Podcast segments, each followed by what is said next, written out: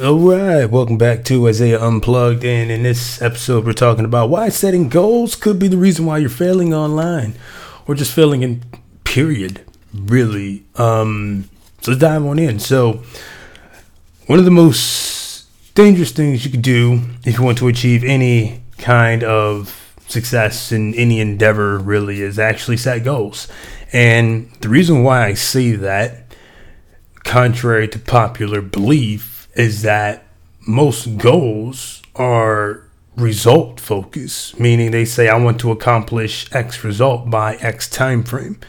And that's granted it can work for some people, but for folks like me, um, it just creates an endless amount of stress, really, and pressure, which makes the whole journey of getting to the result that's much that much more aggravating, really.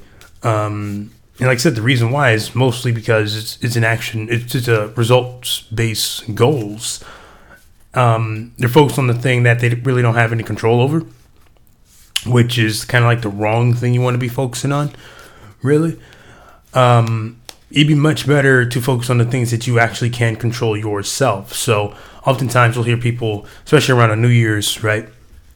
Oh, my New Year's resolution is to lose, you know, 12 pounds next year, right? Or some something crazy like that. Now, lose 12 pounds, and you know, the whole losing that, yeah, technically that is like an, an action, but it's like, well, what do you do to get to to be 12 pounds lighter? You actually have to do stuff. So if it means, hey, I drink one cup of water every single day, that that's an action. You can do that. All right. Or, you know, I wake up, I do 10 push ups every single day. I walk on the treadmill for 20 minutes every single day, right? These are action based things, things you have direct control over because then it becomes a yes or no question like, hey, did you walk on that treadmill today? If the answer is yes, congratulations, you're on your way to accomplishing that goal. If the answer is no, then you're not really on your way to accomplishing that goal, you know, that end result that you ultimately want. Okay.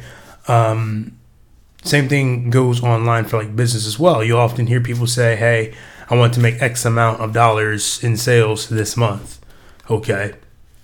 Or something even really out of this world. It's like, "Hey, I want to get X amount of opens or X amount of clicks with the emails or X amount of opt-in rates, etc., etc., and things like that." And um, me personally, if I wanted more sales, more opens and clicks, I'm not thinking in terms of, hey, I want more opens and clicks. I'm going to say, I write an email every day to my email list.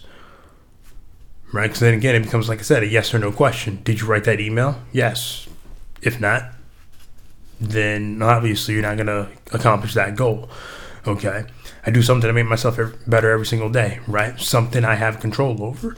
Um, you know, I can say, hey, I drive 200 visitors to my website a day.